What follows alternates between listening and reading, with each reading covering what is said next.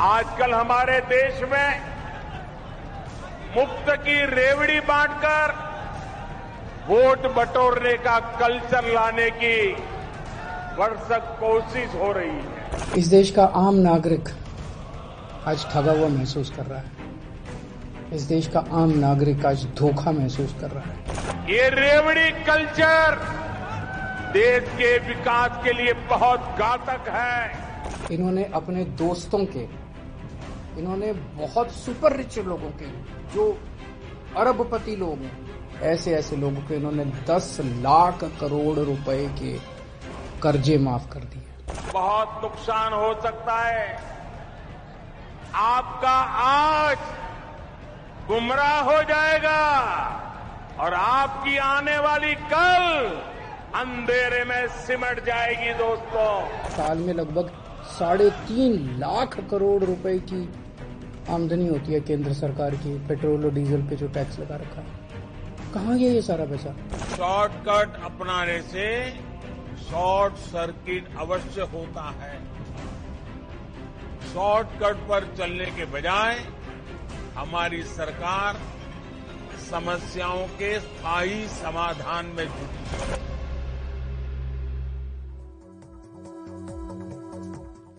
नमस्कार, मैं हूँ सुशील बहुगुणा। चुनावों से पहले गरीबों को तमाम मुफ़्त सुविधाओं का वादा और चुनाव जीतने के बाद उस पर अमल करना क्या रेवड़ी बांटना है? क्या मुफ्तखोरी को बढ़ावा देना है? और ये कहाँ तक देश की अर्थव्यवस्था के लिए घातक है? इसकी सीमा कहाँ शुरू होती है और कहाँ खत्म? इसे लेकर सुप्रीम कोर्ट में भी इन दिनों एक याचिका पर दिलचस्प और गंभीर बहस चल रही है। इस रेवड़ी कल्चर को लेकर चर्चा तो काफ़ी समय से चली आ रही थी, लेकिन पिछले दिनों उत्तर प्रदेश में बुंदेलखंड एक्सप्रेसवे के उद्घाटन के दौरान प्रधानमंत्री नरेंद्र मोदी ने इस बहस को नए सिरे से खड़ा कर दिया। उन्होंने इस रेवड़ी संस्कृति को देश के विकास के लिए घातक बताया। इस रेवड़ी कल्चर से देश के लोगों को और खास करके मेरे युवाओं को बहुत सावधान रहने की ज़रूरत है। रेवड़ी कल्चर वाले, कभी आपके लिए नए एक्सप्रेसवे नहीं बनाएँगे। नए एयरपोर्ट या डिफेंस कॉरिडोर नहीं बनवाएँगे। रेवड़ी कल्चर वालों को लगता है कि जनता जनार्दन को मुफ़्त की रेवड़ी बांटकर उन्हें खरीद लेंगे।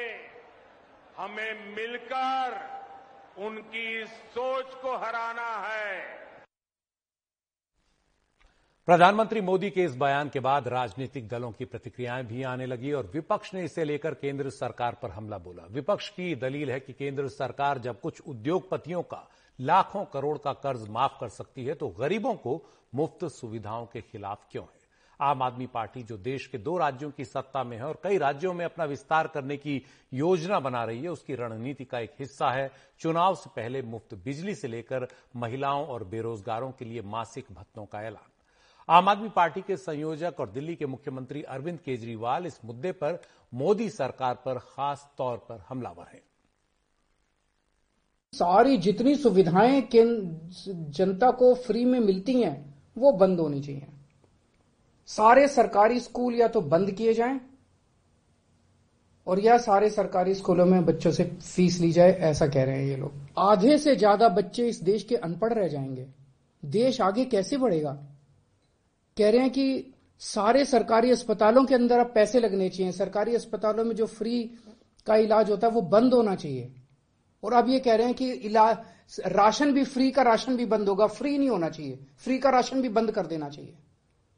पचहत्तर साल तक जितनी केंद्र सरकारें आई, किसी को ऐसा घाटा नहीं हुआ कि फ्री का राशन बंद कर दिया गया। कब से मिल रहा है? फ्री का राशन कब से राशन की दुकानें कब से हैं?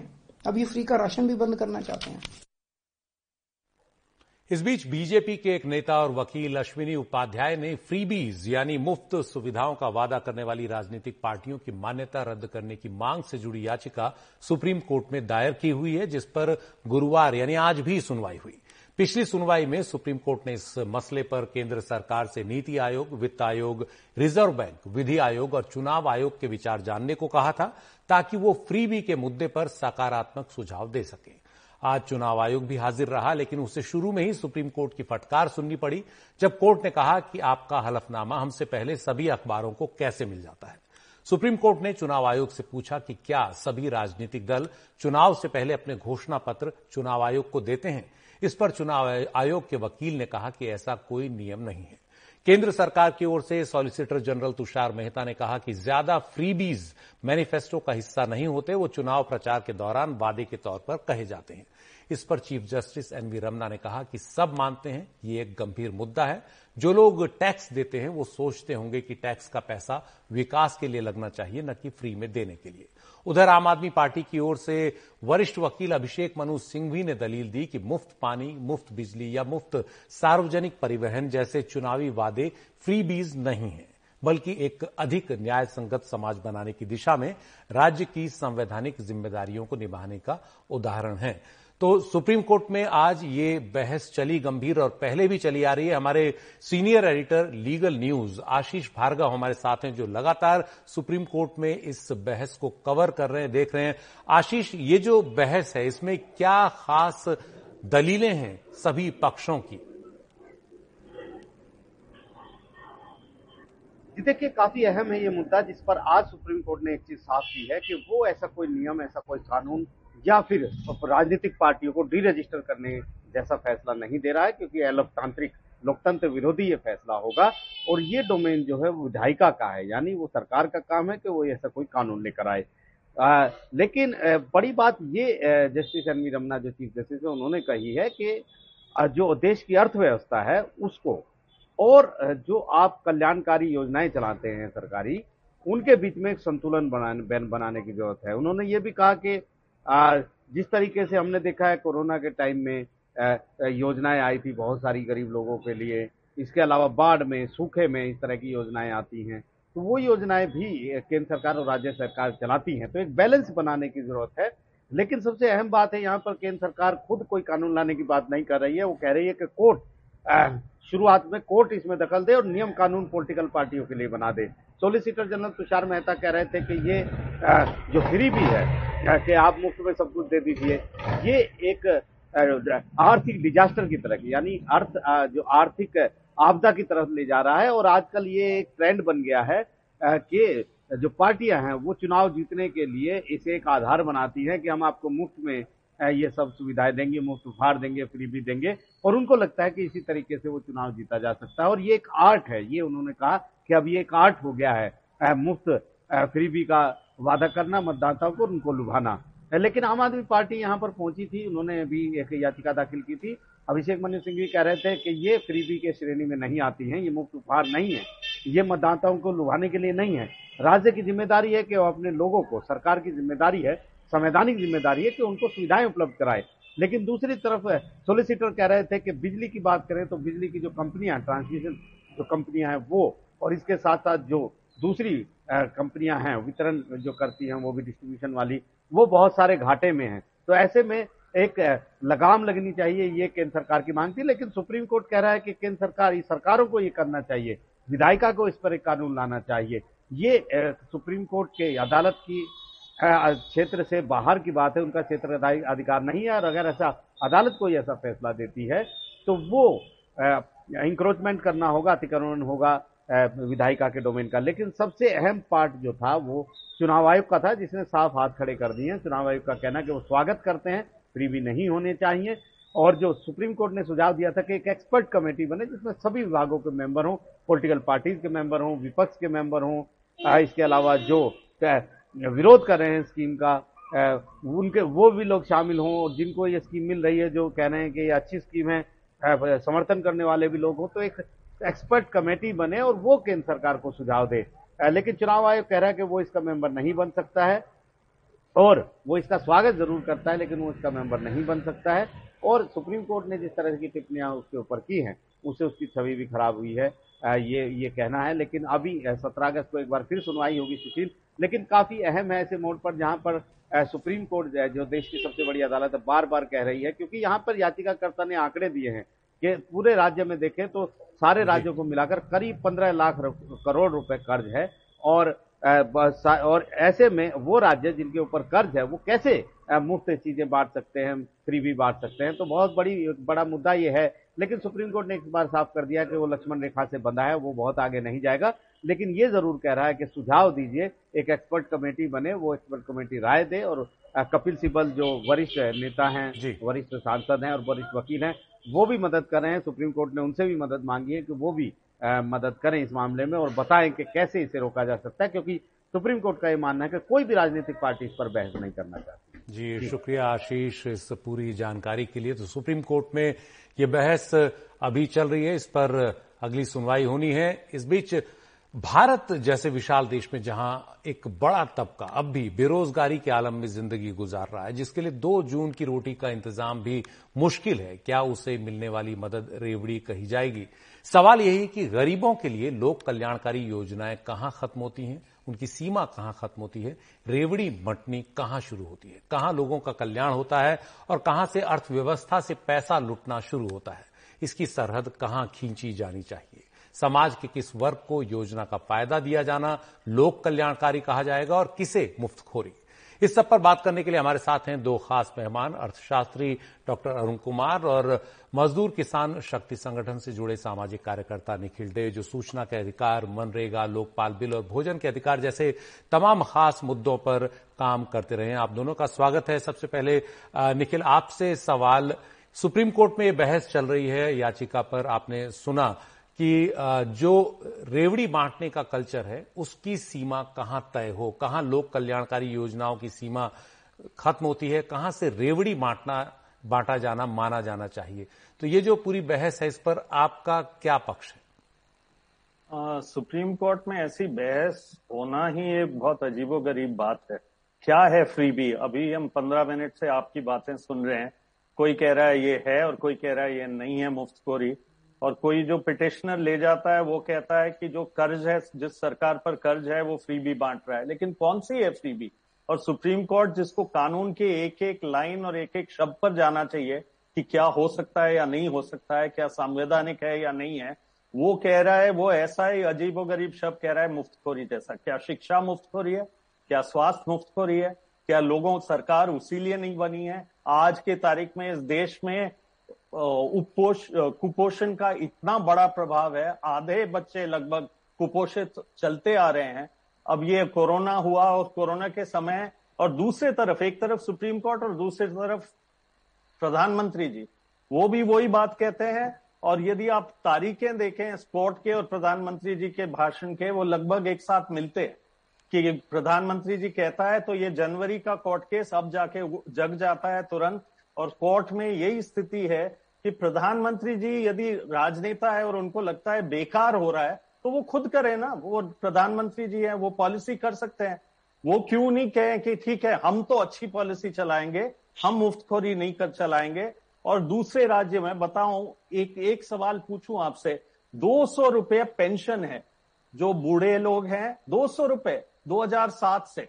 और इस सरकार ने बिल्कुल नहीं बढ़ाया, और कुछ सरकारों ने बढ़ा दिया। क्या वो वो मुफ्तखोरी है? उन बूढ़े लोगों को, जो डिसेबल्ड लोग हैं सोशल सिक्योरिटी पेंशन उनको देना, कोई इज़्ज़त से जीना अपने बुढ़ापे के उम्र में तो क्या उसको मुफ्तखोरी कहेंगे या शिक्षा को मुफ्तखोरी कहेंगे? तो ये बहुत ही खतरनाक बहस है। और इस देश में जहाँ एक वर्ग इतना कमाते रहा, उसी को हम कर्ज माफ़ी कर रहे हैं। कर्जा यदि बढ़ रहा है राज्य सरकारों के ऊपर तो वो राज्य सरकार, केंद्रीय सरकार के ऊपर वो कर्ज क्यों बढ़ रहा है? वो इनकी इनिफिशियंसी है। उनका प्रमुख काम है लोगों को शिक्षा देना, स्वास्थ्य देना, रोज़गार देना, ये हमारे संविधान में है। Directive principles of state policy में है। उसी के आधार पर चलना चाहिए ये देश। चला नहीं है, पूरा नहीं चला है तो और हमें सुविधाएँ देनी चाहिए, आम नागरिकों को सुविधा। और उसको मुफ्तखोरी कहना, जो वो एक वर्ग कहता है इस देश में, वो बहुत शर्मनाक बात है, वो तो मज़े से रहते हैं। वो सारी चीज़ें उनको मिलती है। सुख सुविधा मिलती है, शिक्षा मिलती है, सब कुछ मिलता है और आज मुनाफा उन्होंने ही कमाया। कोविड के समय में जो आंकड़े निकले गैर बराबरी के, इतने भयंकर है इस देश के, इतने खतरनाक है। एक तरफ़ नरेगा, उसको मुफ्तखोरी कहेंगे क्या, जहाँ लोग काम करते हैं और उसके लिए रोज़गार मिलता है और हम जैसे लोग जैसे जो नरेगा के लिए लड़े, हमें कहते रहे कि आप मुफ्तखोरी करा रहे हो, लोग काम करते हैं और पैसा कमाते हैं उसकी जगह। और वो भी दस करोड़ लोग जा रहे हैं, वो बंद कर दो तो आज मर जाएँगे वो सारे लोग। उनके घरों में कुपोषण और बढ़ जाएगा। उनकी स्थिति शिक्षा में भेजने के लिए बच्चों की स्कूल में भेजने की क्षमता नहीं होगी। तो ये देश एक तरफ़ अपने आप को सुपर पावर कहना चाहता है और उन सारे देशों को देख लिया, जिनकी बहुत विकास हुआ है। वो हमसे ज़्यादा खर्च करते हैं शिक्षा पर, स्वास्थ्य पर, रोज़गार पर। उनके घर, उनके देशों में तब वो लोगों को और टैक्स का बेनिफिट देंगे जब उनके आम लोगों को चीज़ें होंगी। या हम टैक्स का भी राइट ऑफ़ कर रहे हैं, हम लोन भी राइट ऑफ़ कर रहे हैं। दस लाख करोड़ का हुआ है वो ऑपोजिशन मल्लिकार्जुन खड़गे जी ने जो सवाल पूछा पार्लियामेंट में जवाब आया है कि दस लाख करोड़ कर्ज माफ़ी हो गई। और उनको हम फ्री भी नहीं कह रहे। मतलब सबकी निगाहें वहाँ जा रही है जिसके पास है नहीं। जिसको अपनी इज़्ज़त से जीने के लिए चीज़ें चाहिए, उसकी तरफ़ की सारी निगाहें जा रही है। तो और एक लास्ट चीज़ मैं कहना चाह रहा हूँ, प्रधानमंत्री जी ने चुनाव के दौरान क्या कहा? मोदी जी का नमक खाया। वो मोदी जी का कोई नमक नहीं था। वो तो राशन था, वो कानून के तहत आ रहा था। मोदी जी के घर से नहीं आया जो वो बांट रहा है, रेवड़ी बांटने जैसा। तो मोदी जी को ये समझना चाहिए। चुनाव के समय तो वो कहते हैं तो बंद करें ना। उनको लगता है ऐसी चीज़ें। वो वो हक है लोगों का। वो कोई रेवड़ी नहीं है। वो बांटने रेवड़ी बांटने का नहीं है। वो उनका हक है। वही अनाज पैदा करने वाले लोग हैं। वही काम करने वाले लोग हैं। उनकी तकलीफ़ है। जी तो जो भी इस तरह की योजनाएँ हैं, जिनके तहत गरीबों को मदद मिलती है, और खासतौर पर भारत जैसे बड़े देश में जहाँ बड़ी आबादी अब भी बुनियादी सुविधाओं के लिए भी तरस रही है, खाने पीने के लिए दो जून की रोटी जो है उनके लिए संघर्ष बना हुआ है। तो अरुण कुमार जी, आप अर्थशास्त्री हैं प्रधानमंत्री का या सरकार का ये कहना कि आ, मुफ़्त नहीं दिया जाना चाहिए रेवड़ी बांटने का कल्चर खत्म होना चाहिए ये अर्थव्यवस्था पर बोझ है तो क्या यही अर्थव्यवस्था पर बोझ बना है बड़ा? क्या इसी वजह से देश की अर्थव्यवस्था जो है उस पर एक दबाव बना हुआ है? आपको ऐसा लगता है? देखिए इस बात को समझने के लिए हमें ये समझना पड़ेगा कि समस्या काफ़ी लंबे समय से है। समस्या क्या है? कि हमने टॉप डाउन ट्रिकल डाउन नीतियाँ अपनाई हैं, जिसमें ऊपर के तबके को तो बहुत फ़ायदा हुआ है और नीचे बहुत कम गया है। अभी ई श्रम पोर्टल में डेटा आया 27 करोड़ असंगठित मजदूर वहाँ पे रजिस्टर्ड हैं। उनमें चौरानवे प्रतिशत बोल रहे हैं कि हमारी आमदनी दस हज़ार रुपए से कम है। दिल्ली का सोशियो इकोनॉमिक सर्वे आया 2018 का पैंडेमिक के पहले। अगर उसको ऑल इंडिया लेवल पे जो एक्सटेंड करें तो पता लगता है कि अट्ठानवे प्रतिशत परिवार बीस हज़ार रुपए से कम प्रति माह खर्च करते हैं और नब्बे प्रतिशत परिवार दस हज़ार रुपए से कम प्रति माह खर्च करते हैं।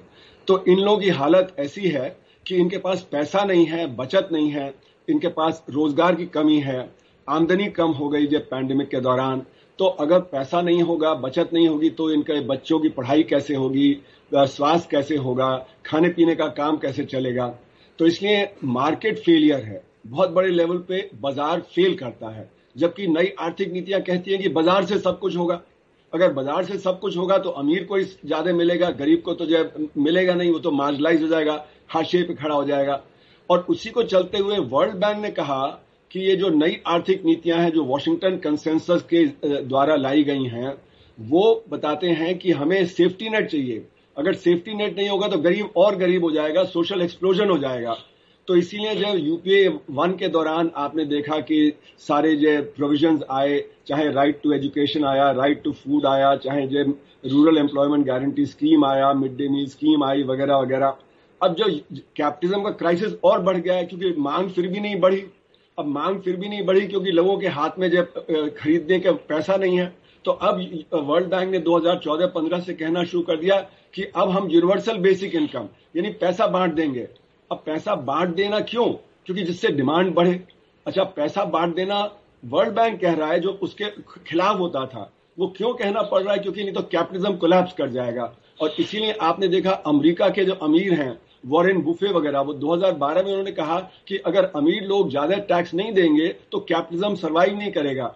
उनको अमेरिका के रिच ने सपोर्ट किया, फ्रांस के रिच ने सपोर्ट किया, जर्मनी के रिच ने सपोर्ट किया, इटली के रिच ने सपोर्ट किया, इंडिया में हमारे अमीरों ने कुछ नहीं जो सपोर्ट किया। यही बात वॉरेन बुफे ने 2018 में रिपीट की, फिर उन्होंने 2021 में रिपीट की पैंडेमिक के दौरान। ये दिखाता है कि आज कैपिटलिज्म का क्राइसिस है, जिसमें गरीब आदमी की तरफ़ ध्यान नहीं जाता है, वो हाशिए पे खड़ा रहता है। और इसीलिए अगर वो हाशिए पे खड़ा रहेगा तो सोशल एक्सप्लोजन होगा। ये सोशल एक्सप्लोजन जो होगा, उसका बहुत बड़ा असर पड़ेगा कैपिटलिज्म नहीं सरवाइव कर सकता है। तो इसलिए मेरा मानना है कि अभी हमारी प्रायोरिटी क्या है, हमें इस पे सोचना पड़ेगा। क्या हमारी प्रायोरिटी जैसे निखिल कह रहे थे कि अमीरों को जो हम देते रहेंगे, जो सप्लाई साइड नीतियाँ हैं सप्लाई साइड नीतियाँ में कॉर्पोरेट टैक्स काट दिया वेल्थ टैक्स खत्म कर दिया तरह तरह से जो पैसा आ सकता था, जिससे हम गरीब की मदद कर सकते थे, वहाँ तो हम काट देते हैं, जिससे कि अमीर को बेनिफिट हो रहा है। मतलब हमारे यहाँ जो इतनी लो पर कैपिटा इनकम पे भी 140 बिलियनर हैं दुनिया के। और एक बिलियनर तो इतना तेज़ी से बिलियनर हुए कि वो दुनिया के चौथे सबसे अमीर व्यक्ति हो गए डेढ़ साल के अंदर अंदर। तो ये दिखा रहा है कि हमारी नीतियाँ जो हैं, वो कितनी गलत नीतियाँ हैं, जहाँ पे कि हम अमीर को सपोर्ट करे जा रहे हैं बिज़नेस को। अच्छा बिज़नेस को इतने सारे कंसेशन देते हैं तो उनको हम कह देते हैं इंसेंटिव है, कि वो तो प्रोडक्शन के लिए इंसेंटिव है। और जब गरीब को हम देते हैं तो वो कहते हैं, वो रेवड़ी है। वो कहते हैं कि यह तो जो फ्री भी हो गया। तो सवाल ये उठता है कि किसकी ज़रूरत ज़्यादा है? क्या बिलियनर्स की ज़रूरत ज़्यादा है? क्या बिज़नेस की ज़रूरत ज़्यादा है? गरीब की जो ज़रूरत नहीं है। गरीब के जो जो हमारी अनसिविलाइज कंडीशन है, उसके हिसाब से अगर आप देखें तो पैंडेमिक के दौरान 90 प्रतिशत वर्कर ने कहा कि हमारे पास एक हफ़्ते की बचत नहीं है कि हम एक हफ़्ते का जो खाना पीना खरीद सकें। इसीलिए हमारे देश में सबसे बड़ा पलायन हुआ इतना बड़ा पलायन और किसी देश में नहीं हुआ कि लाखों करोड़ों लोग शहरों से गाँव में चले गए, क्योंकि उनकी जो लिविंग कंडीशन है, वो बड़ी अनसिविलाइज्ड है। न साफ़ पीने का पानी है, न बिजली है, न घर है, न बच्चों की पढ़ाई का है। तो ये स्टेट का एक वेलफेयर स्टेट का एक दायित्व होता है कि सिविलाइज्ड एग्जिस्टेंस हो, जिसमें हर एक व्यक्ति के पास जो बेसिक चीज़ें हैं, वो पर्याप्त मात्रा में हो। हाँ कुछ चीज़ें हैं जहाँ पे कि खर्चा अनाप शनाप होता है वहाँ से पैसा लेके उसको रोज़गार पैदा करने में लगाया जाए, जिससे कि हर एक आदमी के पास एक सही रोज़गार हो। और इसीलिए मैं यूनिवर्सल बेसिक इनकम के खिलाफ हूँ, क्योंकि यूनिवर्सल बेसिक इनकम में आप पैसा तो दे देंगे, पर डिग्निटी कहाँ से लाएँगे? डिग्निटी तो काम से आती है। तो जो पैसा हम यूनिवर्सल बेसिक इनकम में देने को तैयार हैं, उसको हम काम में लगाएँ, लोगों को काम दें तो काम देना सबसे बड़ी ज़रूरत है। लेकिन हमारा क्या प्रायोरिटी हो गई कि हम इन्वेस्टमेंट पर ध्यान दे रहे हैं। इन्वेस्टमेंट कहाँ जा रहा है? संघर्ष क्षेत्र में जा रहा है। संघर्ष क्षेत्र में नौकरी नहीं बन रही है। वो असंगठित क्षेत्र को और जो बुरी तरह से पछाड़ दे रहा है तो और गरीबी हो जा रही है। तो ये जो सारा कैपिटलिस्ट का एक सिस्टम है, उसका क्राइसिस है कि आज इस तरह की बात चल रही है। और फिर प्रधानमंत्री जी ने तो खुद ही कितने सारे अनाउंसमेंट किए हुए हैं, जैसे चाहे वो किसानों को देना है, चाहे और तबकों को पैसा दिया जा रहा है और कुछ दिया जा रहा है। तो खुद अपने ऊपर रोक पहले लगा लें फिर बा, बाकी जो राज्यों पे या बाकी और जो पार्टीज़ पे करें तो मेरा मानना ये पॉलिटिकल इकोनॉमी का सवाल है ये जुडिशियल सवाल नहीं है। ये पॉलिटिकल इकोनॉमी सॉल्व करेगी हमारी पॉलिटिक्स सॉल्व करेगी वो हमारे सुप्रीम कोर्ट सॉल्व नहीं कर सकता कोई कमिटी सुप्रीम कोर्ट बिठा दे वो इसको सॉल्व नहीं कर सकता क्योंकि अल्टीमेटली ये हमारी पॉलिटिक्स है। जिस पॉलिटिक्स में हमने बिज़नेस को और अमीरों को जब प्राथमिकता दी है और गरीब को हमने पीछे छोड़ दिया। जी खुद बीजेपी की ही सरकारें इस तरह की कई योजनाओं पर अमल करती रही हैं जिसे अब वो रेवड़ी बांटना कह, कह रहे हैं या कह सकते हैं। क्या ये अचानक से सवाल श्रीलंका की आर्थिक हालत को देखकर तो नहीं उठाए अचानक जो ये पिछले छह महीने में मुद्दा सामने आया या आठ महीने में मुद्दा सामने आया? आप मुझसे पूछ रहे हैं? जी जी। आ, नहीं ऐसा देखिए श्रीलंका का और भारत का कोई कंपैरिजन नहीं है। श्रीलंका की अर्थव्यवस्था एक बहुत छोटी अर्थव्यवस्था है। वहाँ पे वो कभी सेल्फ सफिशियंट नहीं हो सकते उनको फॉरेन एक्सचेंज चाहिए। वो उनका फॉरेन एक्सचेंज की अर्निंग बहुत कम हो गई पैंडेमिक के दौरान क्योंकि जो टूरिज़्म है वो बहुत खत्म हो गया। जो उनके जो रेमिटेंस आते थे वो हो गया। फिर उन्होंने ऑर्गेनिक फ़ार्मिंग की तो उनका फ़ूड प्रोडक्शन कम हो गया। वो स्थिति हमारी नहीं है। बैलेंस ऑफ़ पेमेंट में हमारा इतना गड़बड़ नहीं है जितना उनका है। जी। पर सरकार को ये लग रहा है कि आने वाली परिस्थिति बहुत ही बेढब है। एक नई कोल्ड वॉर शुरू हो गई है। यूक्रेन युद्ध कब तक चलेगा पता नहीं। चीन में जब वहाँ पे तनाव बहुत है, वो कितना चलेगा, उसके आइडिया नहीं है। तो सरकार को डर ये है कि हमारे जो गरीबी है, वो बढ़ रही है, उससे खर्चा बढ़ेगा और दूसरी तरफ़ जो है, हमारा रेवेन्यू वो कम हो जाएगा। डेफिसिट ऑलरेडी करीब 10-11 प्रतिशत जीडीपी का है। अगर आप सेंटर और स्टेट को जोड़ लें वो और ज़्यादा बढ़ जाएगा। क्रेडिट रेटिंग एजेंसीज कम करेंगी।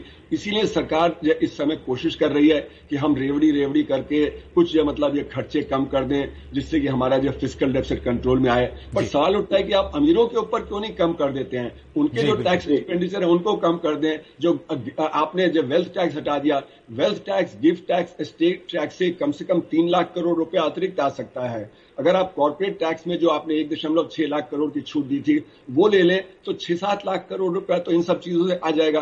काले धन की अर्थव्यवस्था को कंट्रोल कर ले तो और चार पाँच लाख करोड़ रुपया आ जाएगा। तो पैसे की कमी नहीं है हमारी विल की कमी है हमारी पॉलिटिकल विल जो है वो कम है। जी और ये एक तरह से कैपिटलिस्ट सिस्टम का फेल्योर है ये भी आप कह रहे हैं। निखिल निखिल डे आप मजदूरों और किसानों के बीच में लगातार काम करते हैं। इस तरह की जो योजनाएँ हैं क्या, कैसी बननी चाहिए जो सरकारों के लिए आदर्श हो और जो गरीब आदमी के हाथ में सम्मान भी दें, उसको हाथ में रोज़गार भी दें और उसको एक तरह से दो जून रोटी का मोहताज न होना पड़े। क्या योजनाओं पर सरकार को अमल करना चाहिए इस तरह की? तो ये अच्छा बहुत अच्छा एक यही है राजनीति का सोच। और मेरे ख्याल में ये जब से 1990 में इकोनॉमिक लिबरलाइजेशन होने लगा और ये कहने लगे कि मार्केट मार्केट सब कुछ कर लेगा, एक बहुत बड़ा गठजोड़ बन गया सरकारों और ये बड़ी कंपनियों कॉरपोरेट्स के बीच में। और आज वही साजिश है। वही सब लोग पैसे भी कमा रहे हैं और भी कमाना चाहते हैं और वो कहना चाहते हैं कि बाकी सब लोगों के लिए जो है वो फ्री भी है। अब जो मुफ्तखोरी है जो 2000 सन 2005 से लेकर 2015 के बीच में कुछ ऐसे कानून आए, कानूनी हक आए, जिसमें लोग काम करेंगे तो पैसा कमाएँगे।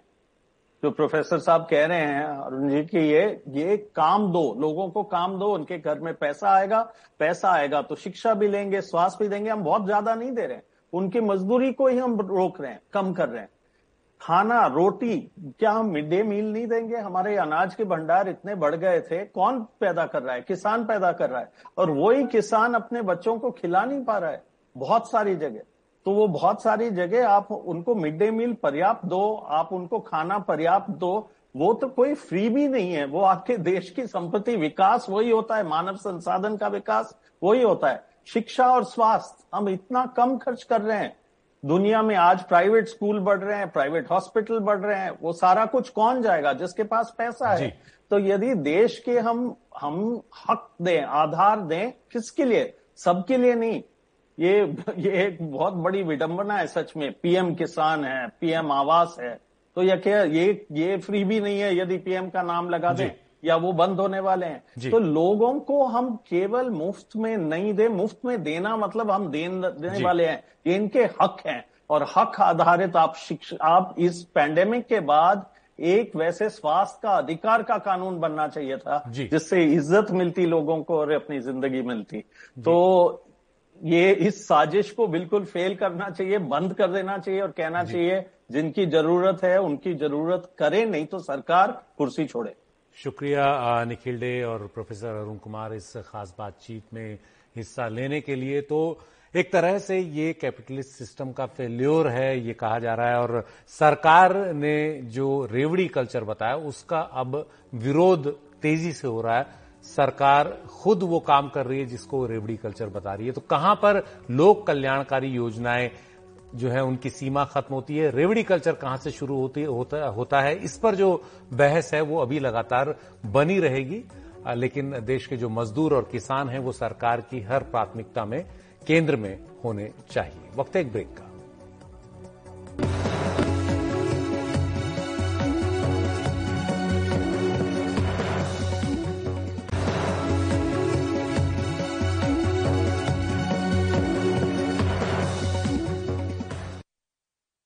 मध्य प्रदेश में विदिशा ज़िले के लटेरी में वन कर्मियों की फायरिंग में एक आदिवासी की मौत का मामला अब गरमाने लगा है। कांग्रेस के पूर्व मंत्री और विधायक ओमकार सिंह मरकाम विदिशा पहुँचे और मेडिकल कॉलेज पहुंचकर घायलों का हाल जाना। सरकार ने मामले की न्यायिक जाँच के आदेश दे दिए हैं। वन विभाग इन्हें लकड़ी तस्कर बताते हुए आत्मरक्षा में गोली चलाने की बात कह रहा है। उधर घायलों का कहना है कि लकड़ी काटकर ले जाते समय वन विभाग ने पीछे से गोलियाँ चलाई। वन कर्मियों पर हत्या का केस दर्ज कर लिया गया है, उन्हें निलंबित भी किया गया है। आदिवासी बहनों और भाइयों, कांग्रेस ने सिवाय जनजाति के शोषण के कुछ नहीं किया। शोषण किया। केवल झोंपड़ी में पड़ा रहने दिया। भारतीय जनता पार्टी है, जिसने एक में अनेकों पद पर अपनी अनसुईया बहन छिंदवाड़ा के रहने वाली छत्तीसगढ़ की गवर्नर मंगूभाई पटेल मध्य प्रदेश के गवर्नर कब कांग्रेस को तुमने बनाया था तुमने तो आदिवासियों को केवल वोट लेने का माध्यम सोचा था, उनको सम्मान और स्थान अगर दिया है तो भारतीय जनता पार्टी की सरकार ने दिया है। भारतीय जनता पार्टी ने दिया बीजेपी को लगता है कि आदिवासियों को सियासी सम्मान तो मिला, लेकिन लटेरी के इन आदिवासी युवकों का कहना है कि उन्हें समाज में स्थान नहीं। जंगल से लकड़ी ले जाते वक्त वन विभाग के कर्मचारियों ने गोली चलाई। इनके एक साथी की मौत हो गई तीन जख्मी हैं। फॉरेस्ट वाले मिले उनने डायरेक्ट बंदूकें चलाई हमारे को। क्या हुआ? फिर क्या हुआ? हमारे एक भाई बड़ा चैन सिंह वो वहीं इस पार्ट पे खत्म हो गया। हम उसे उठाने दौड़े तो महेंद्र के मेरे रोड जी के तीनों के लगी। उनने और भी फायरिंग करी। कितनी गोली चली किन किन को चोट आई हमारे चार ही को रोड जी को हाँ। महेंद्र को भगवान सिंह और चैन सिंह इस पार्ट को खत्म हो गया। के लिए गए थे लकड़ी लेने के लिए। हम आठ लोग थे। और वो लोग कितने थे? वो तो मुलाक के थे बीस पच्चीस लोग दो गाड़ी पेक थी। हालाँकि वन विभाग का कहना है, लकड़ी चोरी रोकने के दौरान टीम पर जब जानलेवा हमला हुआ तो आत्मरक्षा में गोली चलाई गई। खटियापुरा गाँव है, वहाँ पर कुछ लोग लकड़ी काट रहे हैं और जो है मोटरसाइकिल से ले जा रहे हैं। ये अपनी टीम के साथ वहाँ उनको पकड़ने के लिए रोकने के लिए गए। तो जो लकड़ी चोर थे, उन्होंने रास्ते में मोटरसाइकिल डाल करके पथराव शुरू कर दिया। और जब इनको काफ़ी खतरा महसूस हुआ और काफ़ी लोग वहाँ पे आकर के पथराव होने लगा तो उन्होंने आत्मरक्षा में अपनी गोली चलाई तो उसमें पता चला है कि एक ग्रामीण की मृत्यु हुई है तथा तीन अन्य घायल हुए हैं जिनको जिला अस्पताल विदिशा में भर्ती कराया सरकार ने संबंधित अधिकारियों पर मामला दर्ज कर उन्हें सस्पेंड कर दिया है। मृतक और घायलों के लिए मुआवजे का ऐलान कर दिया गया है लेकिन विपक्ष का आरोप है कि सरकार का रवैया असंवेदनशील है। जो व्यक्ति एक मृत हुआ है उसे 20 लाख रुपए की सहायता जो घायल हुए हैं, उन्हें पाँच लाख रुपए की सहायता। उनका संपूर्ण इलाज सरकार वहन करेगी। नाबालिग बच्चियों के साथ दुराचार होने के बाद उनकी हत्या करके 12 फीट गड्ढे गहरे में दफना दिया गया नेमावर में तो वहाँ भी नहीं गए। हमारे आदिवासी भाइयों को घर से निकाल करके शिवनी में बजरंग दल के लोगों ने मार डाला। वहाँ भी कोई, वहाँ मुख्यमंत्री जी नहीं गए ना बात नहीं किए। हमारे नीमच में आदिवासियों को गाड़ी से घसीट करके हत्या कर दिया गया, वहाँ भी मुख्यमंत्री जी नहीं गए। अरे माननीय मुख्यमंत्री जी, मेरा अनुरोध है, विदिशा आपसे लगा हुआ है। आपके बहुत कार्य क्षेत्र में है। आप हमारे आदिवासी भाई हैं, इसलिए आप नहीं आए। आपको आना चाहिए, देखना चाहिए। ये तो पूरी तरह से माननीय मुख्यमंत्री जी का असंवेदनशीलता का प्रमाण है। राज्य सरकार ने 22 फ़ीसद से ज़्यादा आदिवासी आबादी के लिए भाव भंगिमाएँ खूब बनाई हैं, लेकिन एक सच ये भी है कि एनसीआरबी की रिपोर्ट के मुताबिक 2020 में देश में अनुसूचित जनजाति के लोगों के साथ अत्याचार के 8,272 मामले दर्ज किए गए जिसमें 2019 के मुकाबले 9.3 प्रतिशत का उछाल आया। इसमें भी मध्य प्रदेश अगुआ है जहाँ 2,401 यानी उनतीस फ़ीसद मामले दर्ज हुए और इसके साथ मध्य प्रदेश पहली पायदान पर रहा। 1920 में देश का पहला जंगल सत्याग्रह छत्तीसगढ़ के नगरी सिहावा में हुआ। अंग्रेज़ों ने जलावन की लकड़ी लाने पर तक पाबंदी लगा रखी थी जो जंगल से जलावन की लकड़ी लाता था उस पर भारी जुर्माना लगता था। नगरी सिहावा में आदिवासियों ने इसके खिलाफ विद्रोह का बिगुल फूका जंगल गए, जलावन की लकड़ी लाई और गिरफ्तारी दी। आज़ादी के पचहत्तरवें वर्ष में मध्य प्रदेश में आदिवासियों का आरोप है कि जंगल में से जलावन की लकड़ी लाने पर उन्हें गिरफ़्तार नहीं किया गया, सीधे गोली मार दी गई। विदिशा से अपने सहयोगी नावेद और भोपाल से कैमरा पर्सन रिजवान खान के साथ अनुराग द्वारी एनडीटीवी इंडिया।